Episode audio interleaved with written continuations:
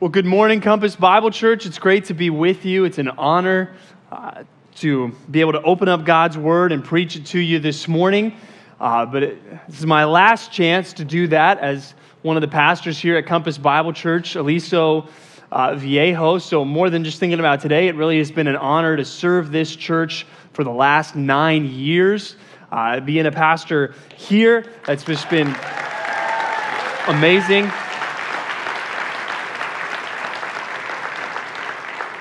But an incredible privilege to, to serve here under the leadership of, of Pastor Mike and even just to fill in this uh, pulpit as, that he preaches in every week and a wonderful uh, joy to serve alongside the rest of the, the pastoral team here at the church. We'll never uh, forget that. And these last couple of weeks have taken some time off with my family. We've been trying to pack in a lot of last Southern California things, lots of trips to the beach and uh, stuff like that before we head out of state at the end of the month. Uh, but as we think back on our time here in Southern California, what we're going to miss most is definitely not the beach. It's going to be you guys, the people of Compass Bible Church. You have really made being here a joy, and it's uh, sad to go and leave so many of you. But the exciting thing is, is that while we might be leaving Compass Bible Church Aliso Viejo, we're leaving to go plant another Compass Bible Church uh, up in the Boise, Idaho area will be just outside of Boise, so the, the broader area, including Boise, is known as the Treasure Valley. So, Compass Bible Church, Treasure Valley. We'll be out there at the end of the month, building up to launching early uh, next year. We can't wait for that. I firmly believe that what our nation needs more than anything else is more solid Bible teaching churches. And so, I'm excited not just to plant a church, but another Compass Bible Church that shares the same distinctives and doctrine as this church right now. And even by the end of next month, there will be close to 15 other families that have made the move from Orange County up to the Treasure Valley, uh, and we'll be getting rolling. And that is so exciting. But as I prepare to leave, well, the message that I want to leave all of us with is that no matter where you are, whether you're moving to be a part of a church plant or like most of you, whether you're just here and you're a part of a Compass Bible Church Aliso Viejo, or even if you're just visiting this morning, the reality is that God has a call on the life of every single one of us. He's calling all of us to serve Him. He's calling all of us to be active participants in the work of advancing the gospel of Jesus Christ in this world. I think we would all agree that volunteers are a good thing. Nobody's going to disagree with that. Even just think about this week or the holy fire that's been raging up there in the mountains all week. I know even some people from this church have volunteered uh, to go up and help fight the fire. Or some of you have volunteered. You're not fighting any fires, but hey, I will volunteer to bring some supplies, do whatever I can do to help make sure that they have all that they need, those brave people who are fighting these fires. But here's the thing most of us, haven't done that. Uh, uh, most of us have done nothing. Now, it's not that we're anti volunteering. None of us are sitting back and saying, oh, I don't know why people would volunteer to go help. That's, that's wrong. That's not right. No, we're all for it. But we look at this situation and say, well, we've got some paid professionals who really know what they're doing out there fighting this dangerous fire. And then we've got some people, and they must have a, lot of spare time, uh, and they're giving some of that to go out there and uh, fight this fire. And I, am supporting it. Maybe I'll put up, you know, a post on Facebook saying I'm praying for all the brave men and women out there fighting the, the, the fire. But that's all that you're doing, and, and that for many of us, that's really all that you can do. If all several hundred of us went and said, "Hey, we, we want to help fight the fire," they probably say, "Yeah, yeah, we don't need all of you." But the problem is when that mindset starts to be how we think about church, how we think about ministry, when we start thinking, well, we got these paid professionals, the staff of the church, they, you know, they do all the, the heavy lifting, they're trained, they know what they're doing. And then we've got the people that They've got lots of spare time, so they volunteer to help out with what the church is doing. And I, am for all of that. I'm not against the church, and every once in a while I'll get on Facebook and make a post saying, hey, I'm praying for you know, all the people serving at my church at this event. But you think of yourselves as on the sidelines. That's a big problem. And what I want us to understand is why that's a problem is, is deeper even than we might think. It's not just a big problem because, hey, we've got all kinds of needs and we need more people to, to step it up, and there's more that we could do to reach our community with more people actively engaged. That's true, but that's not the big reason. It's also uh, true that God has called us to this and we should be faithful. And if we're not actively serving the cause of the gospel, we're not being faithful. That's true as well. But the problem is still even deeper than that. If we're not actively engaged in the cause of ministry, and the cause of advancing the gospel of Jesus Christ, it reveals that we don't even understand who God is. It, it, reveals that we also don't even understand how great it is, even that there is a message of forgiveness of sins that is available through Jesus Christ. If we're not actively engaged, what we're, what we're seeing is that we don't understand the most basic things about who God is and about what He has done for us. Today, we're going to look at a well known passage of Scripture where the prophet Isaiah says to God, Here I am, send me. And what I want all of us to understand is that is a statement not just for church planners or people moving to Idaho to be a part of a church planning team. It's not just a statement for foreign missionaries, people going to the ends of the earth. Here I am, send me, is a statement for every single Christian. Everybody who knows who God is, everybody who understands what God has done for us through the good news of Jesus Christ should be saying, Here I am, God, send me. So I'd invite you to take your Bibles this morning and open up to Isaiah chapter 6.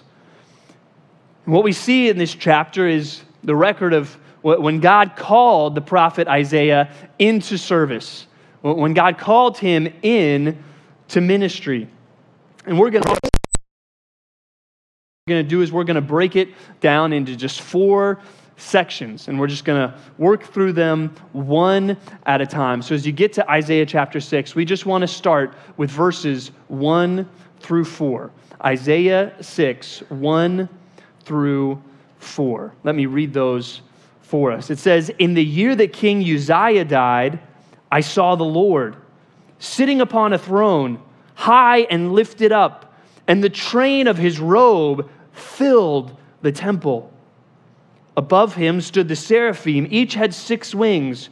With two he covered his face, and with two he covered his feet, and with two he flew. And one called to another and said, Holy, holy, holy is the Lord of hosts. The whole earth is full of his glory. And the foundations of the thresholds shook at the voice of him who called, and the house was filled with smoke. Here at Compass Bible Church, we have eight distinctives of our church. And distinctive number three is this we seek to maintain a high view of God. Now, if you were to hop on our church website and go to where those eight distinctives are listed, Pastor Mike has written a short description of each one. And I want to read to you what it says there under that third distinctive we seek to maintain a high view of God.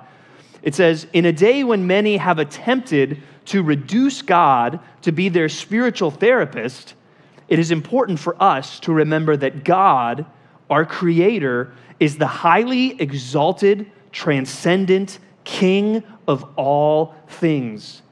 We cannot afford to think less of God than He really is. We dare not respond to Him as merely our comfortable friend and fail to worship Him as our sovereign Lord. Point number one this morning I want all of you to heighten your awe for the King. Heighten your awe for the King. And I can't think of a better way for us to do that than for us to really look at what is going on in these four verses. It begins in the year that King Uzziah died, I saw the Lord. Now, King Uzziah was a significant king, and he had been the king of Israel for over 50 years at this point. That's a, a long time to have somebody leading a nation. And even if you think about it, it's been a little over 50 years since the United States of America experienced the death of a president in office the assassination of John F. Kennedy. And those of you that were alive at the time remember how big of a deal that was. But m- most of you don't remember that. You, you weren't around when it happened. And just like that, most people in Israel had never lived a day in their lives that King Uzziah had not been king. Uh, that's a powerful reminder that people, even the mightiest people, they come and go. And by contrast, God is always there. That before you were born, before your father was born, before your father's father was born, before Adam and Eve were created, God was. And give it a hundred years, should the Lord, uh, tarry, every single one of us in this room will be gone, but God will still be. He is there, and He's not just there. In the year that King Uzziah died, I saw the Lord sitting upon the throne. God is the king, God is sovereign, He is absolutely in control. And for us, as Bible believing Christians, that's a reality that we must accept, that we must embrace, that we must never apologize for. Psalm 115, verse 3 says, Our God sits in the heavens, He does whatever He pleases. God is in control. He does what He wants to do.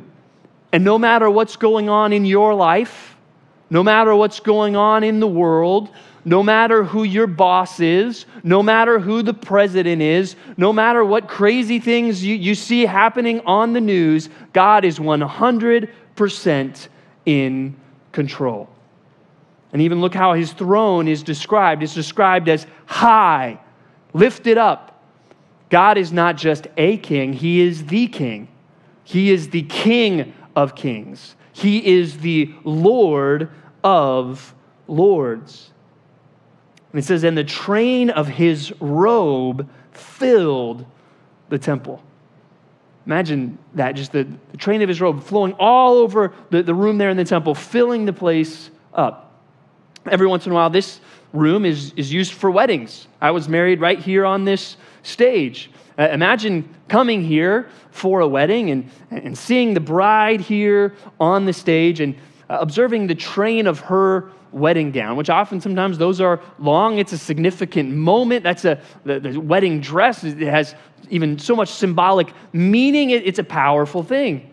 But imagine that you came here and you, you saw the bride, and the, the train of her dress came uh, around and all the way down the, the, the, stairs that they put up when we do weddings here, and all the way down the aisle to the back of the room. And then it started curving all the way around the room. It started weaving in and out of the chairs. What would you think if you saw that? You would think, that's just a bit much. In fact, I bet you would look at that bride and you'd kind of be like, who does this person think they are? I mean, is this like the Queen of England? What's going on? This isn't the royal uh, uh, wedding. How important do they think they are. But if you could see God on the throne, if you could see his robe filling the temple, you wouldn't think that was overdoing it at all. You would say, that is exactly right. Our God is glorious, he reigns in majesty. And around God, verse 2 tells that there's, there's these creatures known as the seraphim. Seraphim, that's plural for seraph. We don't know a lot about these angelic creatures, but from what we can gather from what we see in Scripture is that even just that, that word, seraph, these creatures are associated with fire and flames. So you've got these six winged, fiery creatures there around the throne of God. What kind of magnificent sight just seeing one of them must have been. But notice how it describes their wings. They're only using two of them to fly. With two of them, they cover their feet. Why is that? We don't know exactly. The best suggestion I've heard is that feet symbolize their creatureliness, and they cover them as a sign of respect. But it also says with two, they covered their face. that even these creatures would not dare to look fully at the glory and the face of God. Now, get this. These seraphim, they are not like you and me, sinful creatures. They are not un- unclean in that way, but even still, they cover their faces before God. And I'm confident that if you could see one of these creatures, you would cover your face at them. You would say, Whoa, what is this fiery six winged creature before me? Yet these creatures from whom you would hide your face hide their face before a holy God sitting on his throne. And as they are there around the throne of God, it says they call to one another. These majestic creatures calling to each other in unending song Holy, holy, holy is the Lord of hosts. What's the meaning of this song? And what's the meaning of this word holy? It's actually difficult to fully wrap our minds around what the word holy means, but the simplest way to understand the holiness of God is that He is set apart. And anything in Scripture that we see referred to as holy, it means it's set apart. And that is true of God in the ultimate sense. God is set apart from us. Even just everything that there is in the universe fits into two categories. There are two types of things created things and uncreated things. On the created things side of the scale, we've got you, we've got me, we've got the, the, mountains, we've got the oceans, the sun, the moon, the stars, everything that has been created. On the uncreated side of the scale, we have God and God alone. God the Father, God the Son, God the Holy Spirit. Our God alone is uncreated. He is holy. And sometimes you might have to fill out a form and it asks you something about yourself, and you look at all the options and say, none of these really work. But then there's a box at the bottom that says other, so you check that. That is the box that God always checks. He is other. He does not fit into neat categories that we can wrap our human minds around. And as you study the Bible and you, you look at this concept of holiness, one theme that consistently goes along with the idea of God being holy, it highlights his absolute moral purity. That, that God is holy and there is no trace of sin or uncleanness in him. That is who God is. And this holiness of God, in many ways, is his defining attribute. This is what the seraphim are singing, and it's the only attribute, if you look at all of the Bible, that is like this, raised to that third degree of repetition Holy, holy, holy. That is who God is.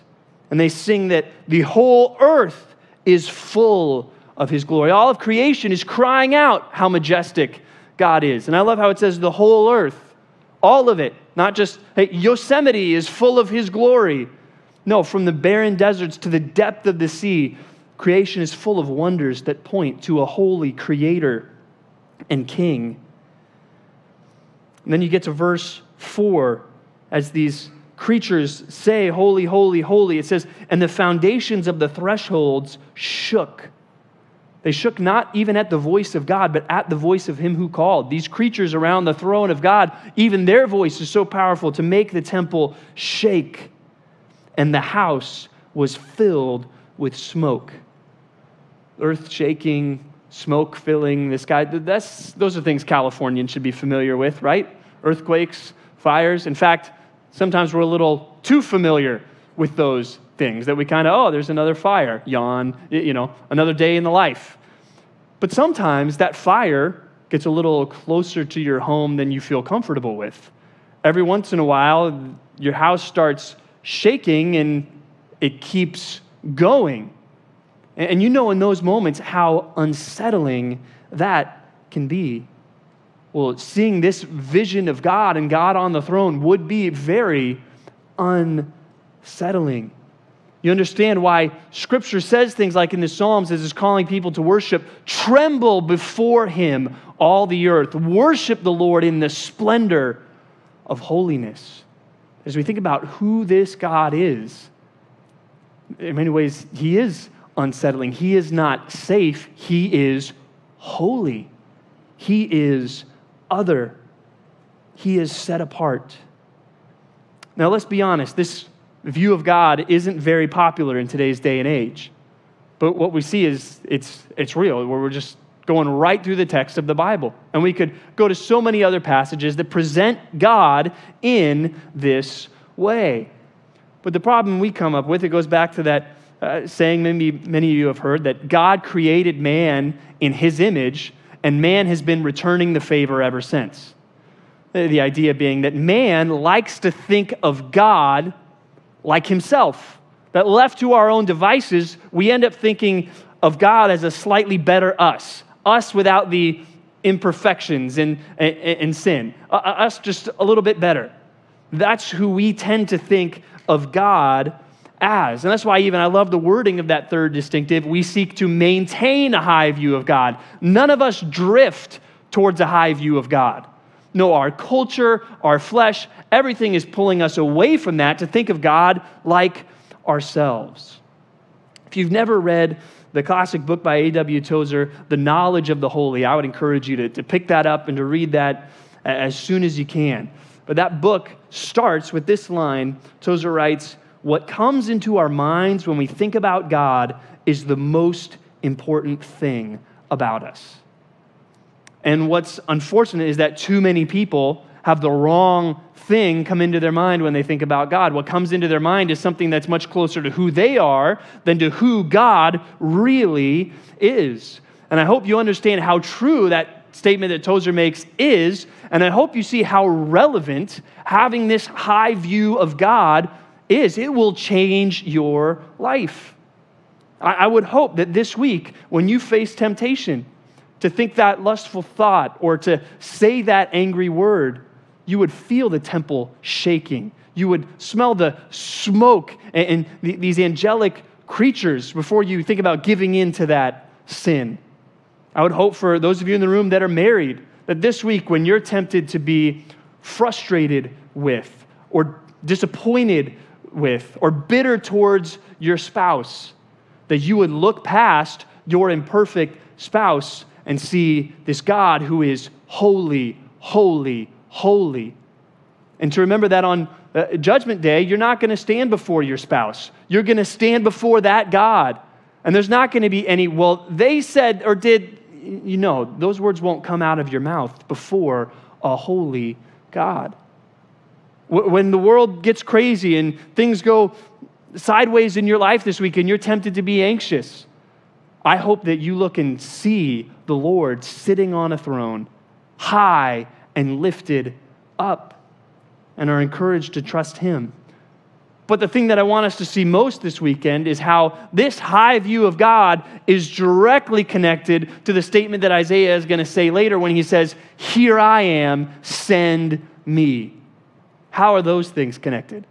Well, I don't have to imagine anything. I can just go right to the Great Commission. Familiar with the Great Commission? How does that start? Some of you right now, you're thinking in your minds, go therefore and make disciples. That's not how the Great Commission starts. Don't believe me? Let's go to Matthew 28 right now. Take your Bibles. Let's go to Matthew 28.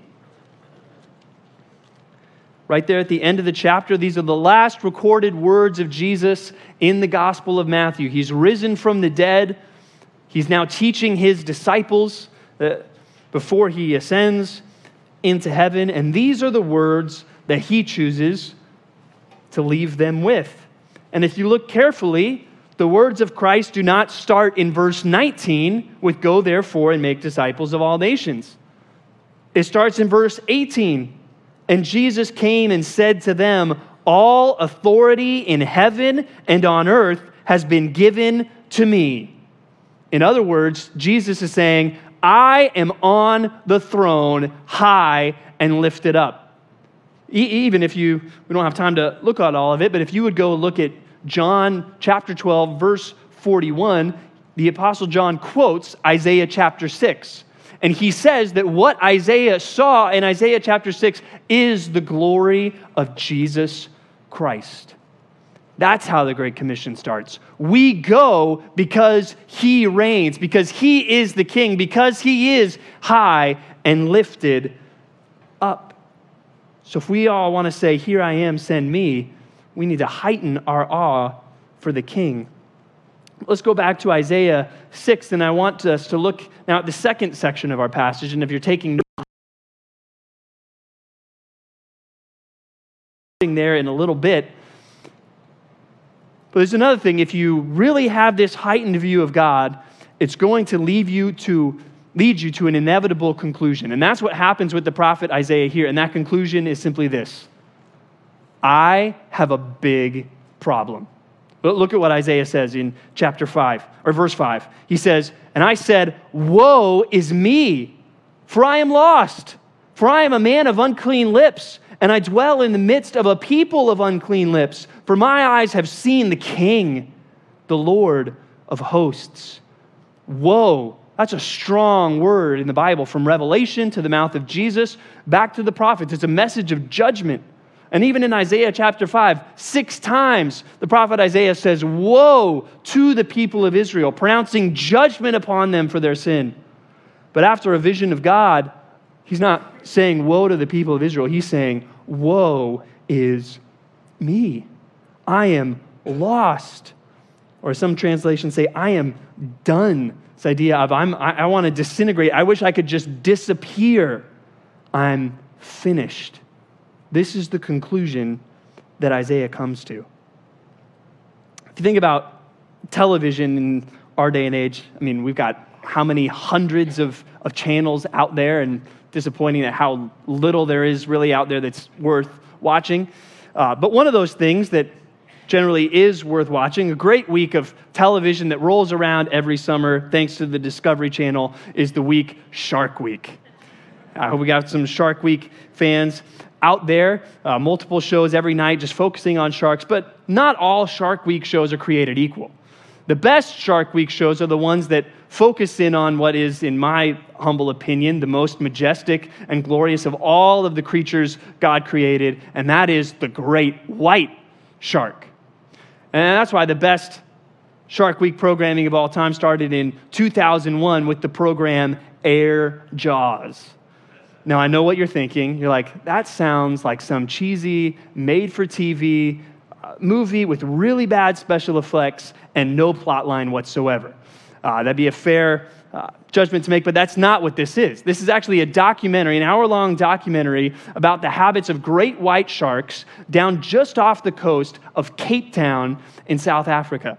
Because just off the coast, you've got this uh, group of rocks that comes out of the ocean that's known as Seal Island. It's called that because up to 60,000 seals in the wintertime will, will flock to this island. But as the seals come and go from this island, they have to swim over a stretch of deep ocean water. And guess what's down there in that deep ocean water? Great white sharks. And what happens is the seals are kind of skipping across the top of the water, and the sharks, they're low, as low as they can go, and then they just come straight up as fast as they can swim, trying to get the seal. And the sharks, you'll have 20 foot great white sharks coming clear out of the water, trying to catch the seal, and then going crashing back in. And I remember watching that show and saying, wow, that's so cool to see these big sharks that you think of as kind of slow, moving around the ocean, swimming so fast, flying out of the water like a dolphin, trying to catch the seal. A couple years later, I had a, another experience where I actually got to see in real life a great white shark. This was back in 2005 when the Monterey Bay Aquarium was kind of experimenting with actually keeping a great white shark in captivity at the aquarium. And I said, sign me up. I want to go uh, see that. So I went to the aquarium, and if you've been there, it was in the open sea exhibit. That's the biggest exhibit they have there at the aquarium. And they've got all kinds of fish. They got big uh, tuna fish, they've got sea turtles, they've got other kinds of sharks all swimming in there. But then there was, even though it was a juvenile, a great white shark. Everything else in there had kind of this cute finding Nemo feel. And then you have this one thing swimming around that you're like, and that thing was made for one purpose hunting and killing other fish and seals. And even physically, even though it was uh, a small for a great white, it was like watching LeBron James walk through a classroom of junior high students. Just this one creature, clearly with more muscle and more strength and agility than everything else in there. And you stand there next to the glass watching this thing, and it moves a, little bit from, wow, that's so cool, to a sense of, whoa, this is a creature to be feared, to a little bit of, whoa, that's, that's awesome. Truly awesome to behold. That's why one of my th- things that I'd like to do in life is actually to get out there in the ocean and get into a cage to see a great white shark out for real. What a majestic sight. I mean, that'd be like a worship service right there. The whole earth is full of his glory. Look at this thing.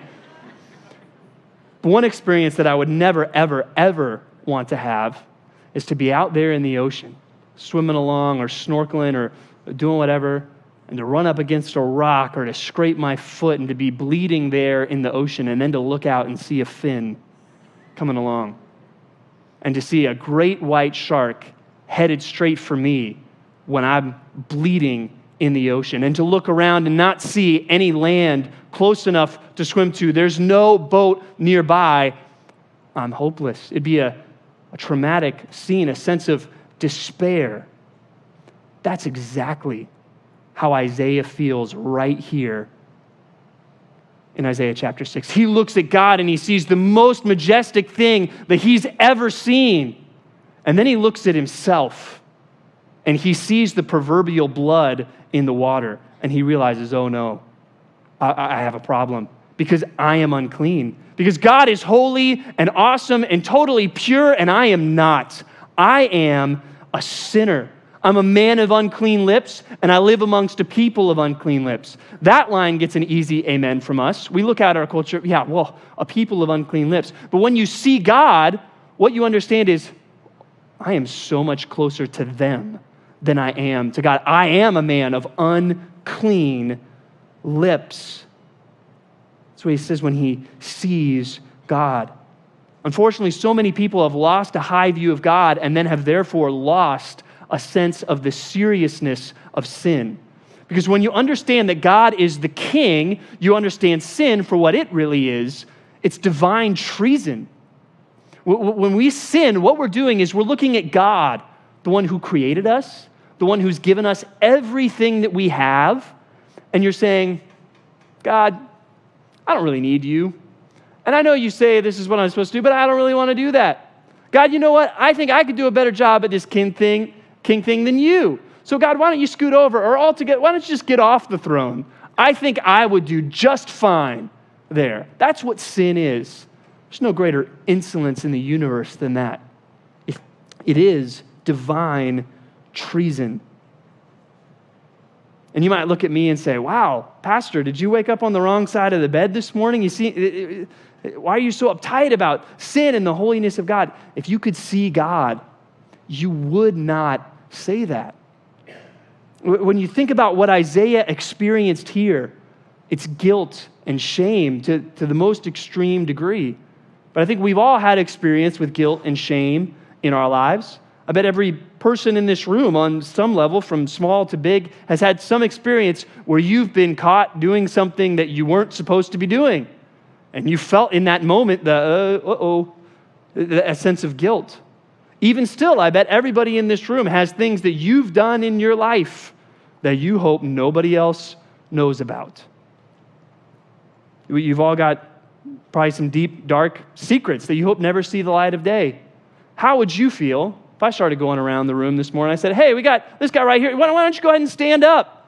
Hey, you guys want to know his deepest, darkest, most shameful secret? We've got video footage. Here it is. How would you feel in that moment? You'd say, I would like to disappear. I would like to go home now.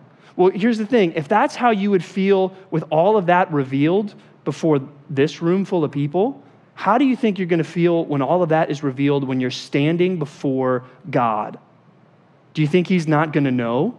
Oh, He knows everything. He knows everything you've ever done. He knows everything you've ever thought. He knows everything you've ever said, even in the quiet of your own heart.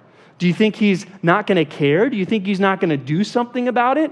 Maybe, maybe you don't, because that's where the tendency is to fall into that trap of thinking God is like me, thinking, ah, God will say it's not that big of a deal. He'll understand. God in Scripture actually speaks to that exact thought.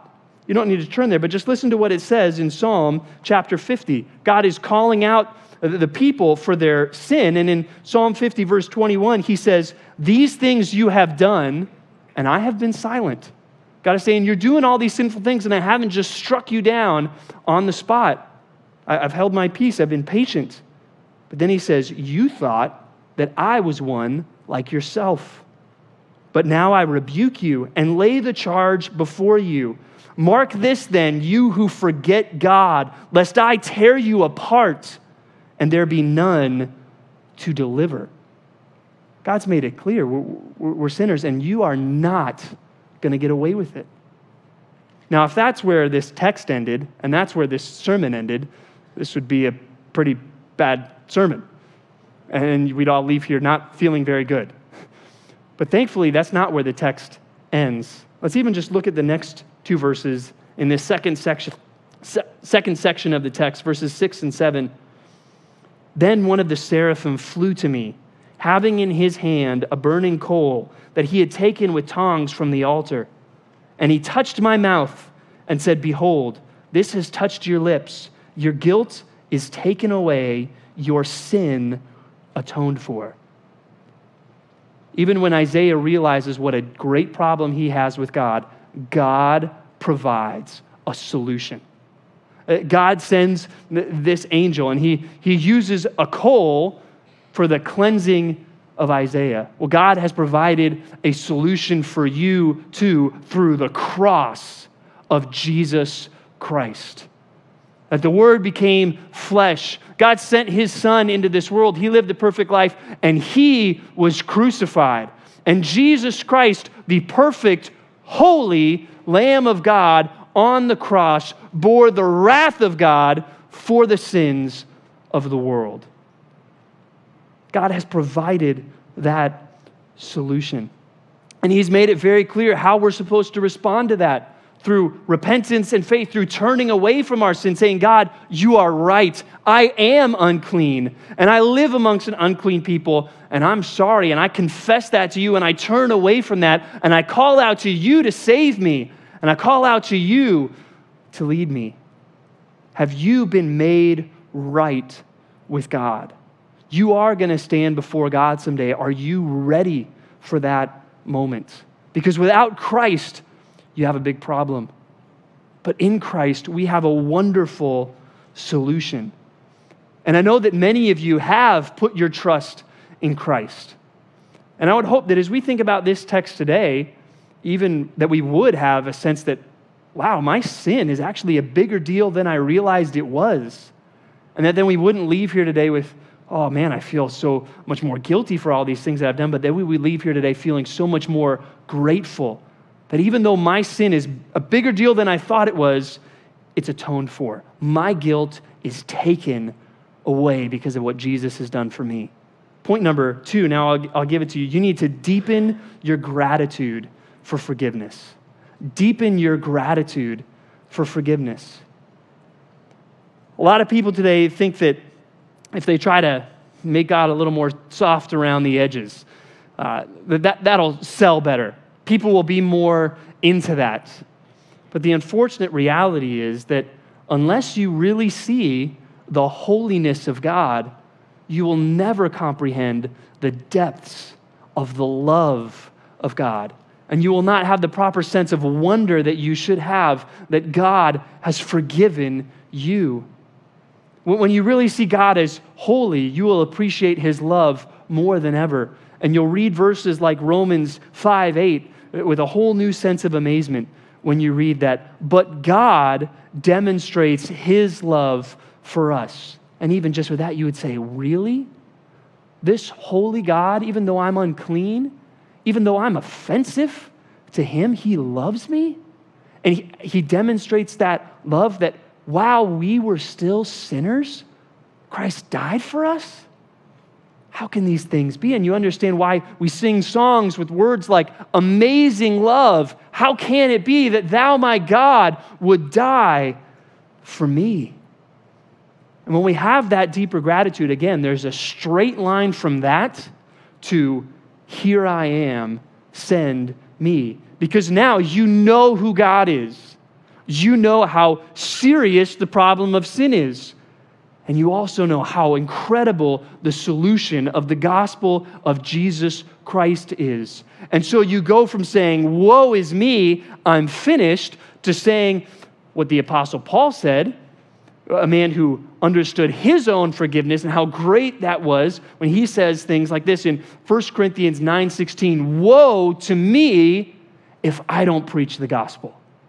Now that I know all of this, let there be judgment on me if I don't make it my business to spread the good news of Jesus Christ.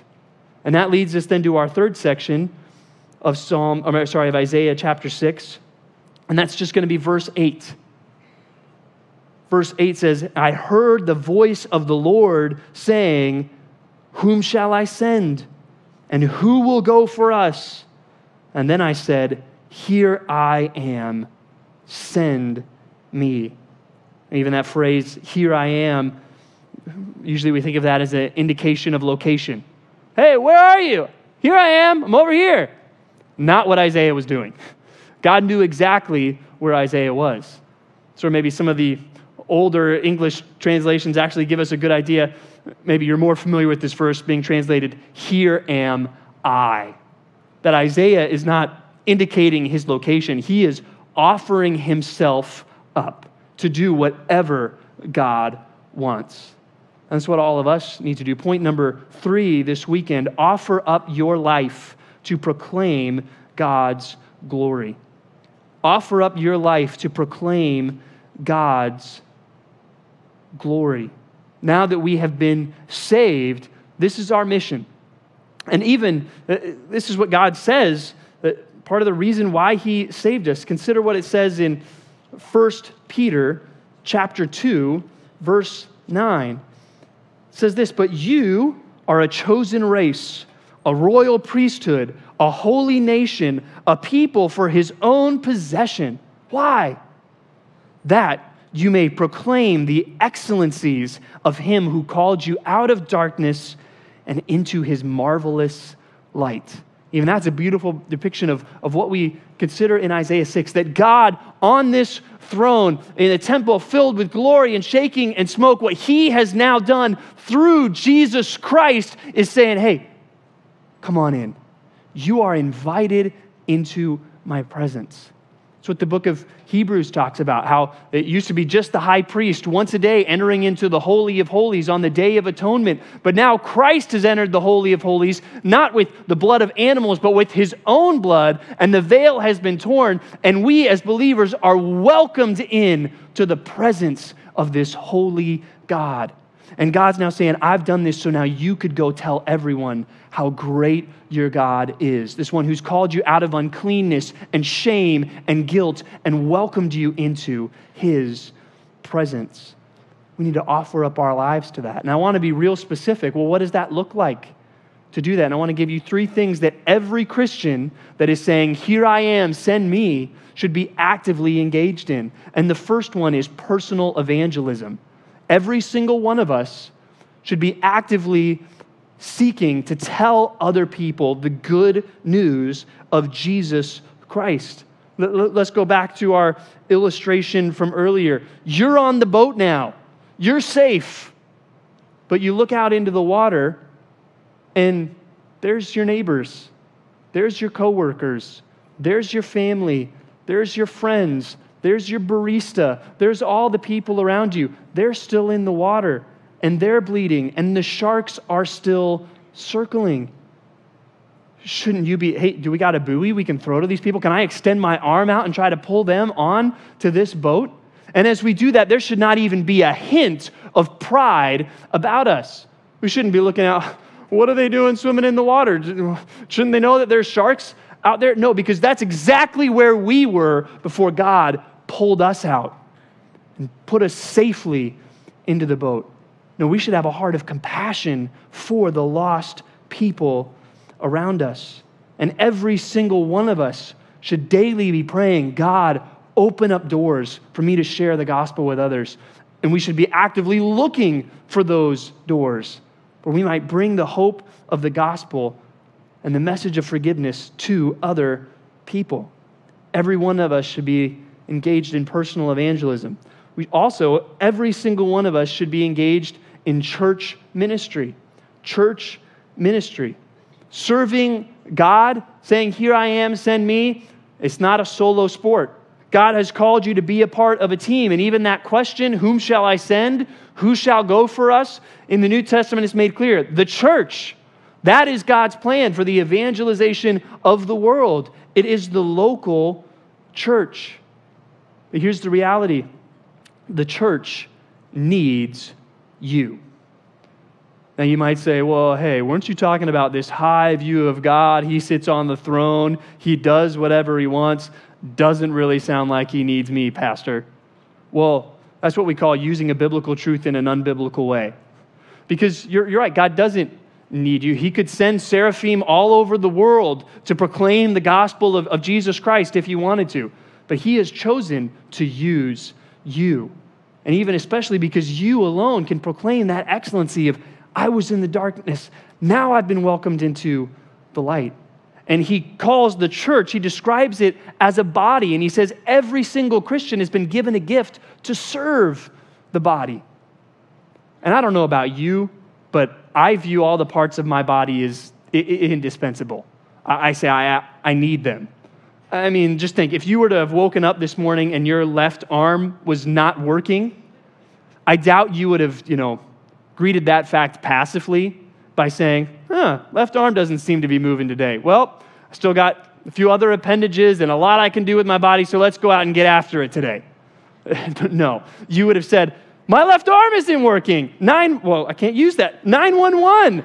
I, I have an emergency. I require immediate medical attention because I need my left arm to be working.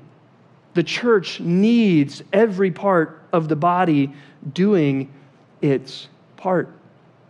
And there's always opportunities, even at our church, for people to step up and to serve. And really, now is a unique time in our church where there's even more need than ever as we are sending out several families. They're moving 900 miles to Idaho to start a new church. You know what those families aren't going to be doing anymore? Serving at Compass Bible Church Aliso Viejo. And I've got a front row seat to this a couple times. I took over our young adults ministry for Pastor Bobby when he left to plant Compass Huntington Beach. I took over Thrive, our young marrieds ministry for Pastor Elliott when he went to go plant Compass Tustin. And, and there were huge holes in both of those ministry from the people that had left to also go be a part of those church planting teams. But one of the greatest joys in nine years of working at this church was seeing people say, Hey, I'll stand up. I'll fill the void. I, have never done this before, but hey, serve college age uh, people. I'll do that. If you train me, if you tell me what to do, I, here I am. Send me. Oh, we've got a greater need over here. I'll, I'll do it. Now there's opportunities for you. Who's going to step up? Who's going to fill the void? I know that they're always happening in our church, but even I've had conversations with uh, the, the, college ministry, knowing that there's voids there. I was talking to somebody that's moving to Idaho with us, talking about how they're praying for God to bring somebody to replace what they were doing with the kids' ministry here at our church. And I've been praying that even as a result of this sermon, some of you, maybe who even are new to our church, would say, It's time to get in the game. I'll step up. Where, where am I needed? I'll, I'll serve. Every one of us should be involved in church ministry, personal evangelism, church ministry. A third thing we should all be actively seeking to engage in is global missions. Global missions. Now, if you think about it, if you are engaged in evangelism, well, as I do that, one of the frequent kind of scenarios that'll come up in conversation is the person I'm talking to will be, okay, Jesus is the only way to get saved. So, what about that good guy out there deep in the rainforest that's never heard about Jesus? Are you telling me that if he doesn't hear about Jesus and put his trust in Jesus, he's going to be judged by God? Now, let's step back and even think what we've already talked about in this sermon should reveal a problem with that scenario. That scenario is a myth, it doesn't exist. There is no good guy out there deep in the rainforest. There are only sinners out there, unclean people who live amongst other unclean people that have said, We are going to be the king. We are going to live our own lives how we want to live. That's the only kind of people that are out there. But even as we come across that thing in that, that situation and conversation, we as Christians should honestly be able to say, yes, I know there's people out there like that. And that's why I'm doing something, along with my church, is doing something to reach people just like that, to give them the good news of Jesus Christ.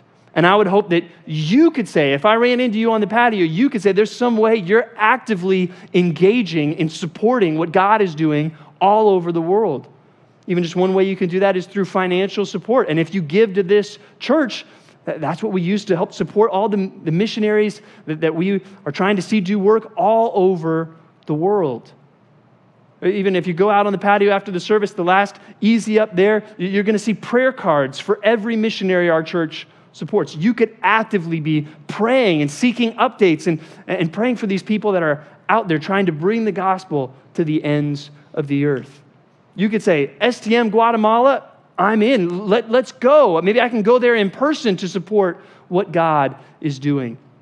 But we shouldn't think, oh, yeah, there's some people out there that care about global missions. No, we all should think that way. The whole earth is full of His glory. We should desire to see the whole earth reached with the gospel of Jesus Christ. Offer up your life to proclaim God's glory, personal evangelism, church ministry, global missions. Now we get to the final section in Isaiah 6, verses 9 through 13. Let me read those for us. And what you're going to, a, a little preview, it's not the most uplifting section to end this chapter with. Look at it as I read. And he said, Go and say to this people, Keep on hearing, but do not understand. Keep on seeing, but do not perceive. Make the heart of this people dull and their ears heavy and blind their eyes, lest they see with their eyes and hear with their ears and understand with their hearts and turn and be healed. Then I said, How long, O Lord? And he said, Until cities lie waste without inhabitant, and houses without people, and the land is a desolate waste. And the Lord removes people far away, and the forsaken places are many in the midst of the land. And though a tenth remain in it, it will be burned again, like a terebinth or an oak, whose stump remains when it is felled. The holy seed is its stump. What God tells Isaiah here is hey, you said, Here I am, send me. It's going to be tough. This task that you have, it's not going to be easy. And the same is true for us. If we really say, Here I am, send me, God, I'll do whatever you need, anytime, any place, anything, that's not an easy task. What's going to motivate you to do that, to press on? It's this vision of this holy God that we have seen. Point number four as we conclude this morning press on amidst a hostile culture. Press on amidst a hostile culture. And I hope you understand that the world will always be opposed to the gospel of Jesus Christ. The world doesn't like a message of a holy God because they don't want to admit that they are unclean. That's never going to be popular. And our culture is getting increasingly hostile. And I can prove that to you if you want me to open up the newspaper for you, or I can just show that to you by opening up the Bible where it says in the end times, it's going to get worse. People are going to go from bad to worse. That's God's forecast for the future when it comes to persecution and people being opposed to the gospel. Even we already talked about this view of God as holy and high and exalted. It's not very popular. There's pastors of huge churches that are embarrassed by what the Bible says about God. Or just this idea that Jesus is the only way. That's not going to fly in today's culture where, hey, whatever floats your boat, that's, that's good for you. That's not going to work. Or even just if you are committed to the sexual ethics of the Bible, you are going to be increase, increasingly cast out in our society. But if you see God on the throne as holy, you're going to press on and you're going to do so courageously.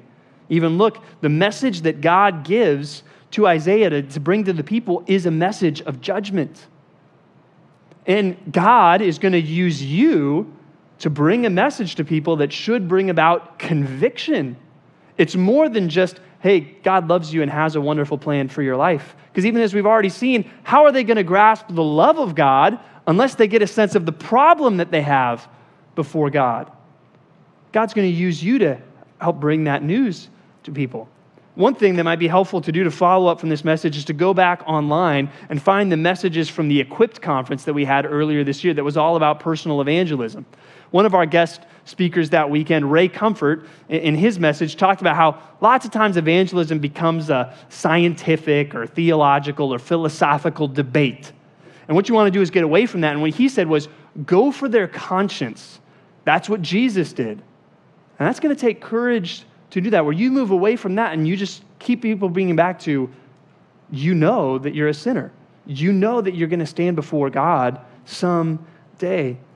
Be courageous. That's what people need to hear. And also, press on tirelessly.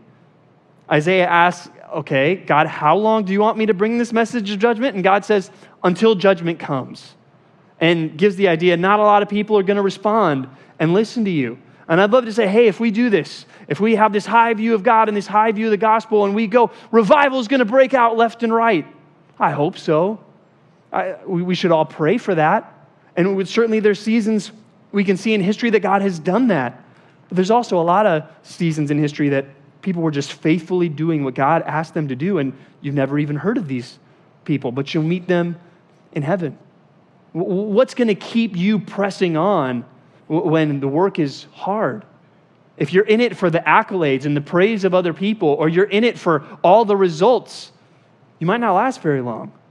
But if you're in it because you see the Lord on the throne, high and lifted up, you'll keep going, no matter what the culture puts up against you. But we should see even some hope at the end of this passage. It's not completely hopeless if you look there at the end of verse, th- verse 13 when it talked about this stump the holy seed is its stump. Well, what's that talking about? Well, any of the commentaries are going to tell you that this stump is referring to some kind of remnant within the people of Israel that are going to remain faithful to God and that God is going to remain faithful to protect and help them. That judgment is never the final word for the people of Israel in the Bible. Like God always still has that future plan for them. That we should look out at our culture and be, yeah, times are tough and they're going to get tougher. But you know what? there still are people out there that God is going to save. And as long as Christ hasn't returned, we know that's why he is patiently waiting for more people to respond to him in repentance and faith. So we should have a sense of optimism that as long as we're here, God is going to keep working. God still has people out there that he's going to save. Let's go get them. Let's press on courageously, tirelessly, optimistically earlier in the service, you guys sang the song Rock of Ages. I want you to think about what you said there in that fourth and final verse. You said, While I draw this fleeting breath, when my eyes will close in death, when I rise to worlds unknown and behold thee on thy throne. What does he go on to say next? When he sees God on the throne, he says, I need a place to hide. When I see God in his glory, even the older versions of the song say, and behold, on thy judgment throne. When I see that, I need a place to hide. But the great part about that hymn is it tells us where that place is in the rock of ages, Jesus Christ, that was cleft for us, that his blood is where we are forgiven for our sin. Have you hidden yourself in the rock of ages this morning.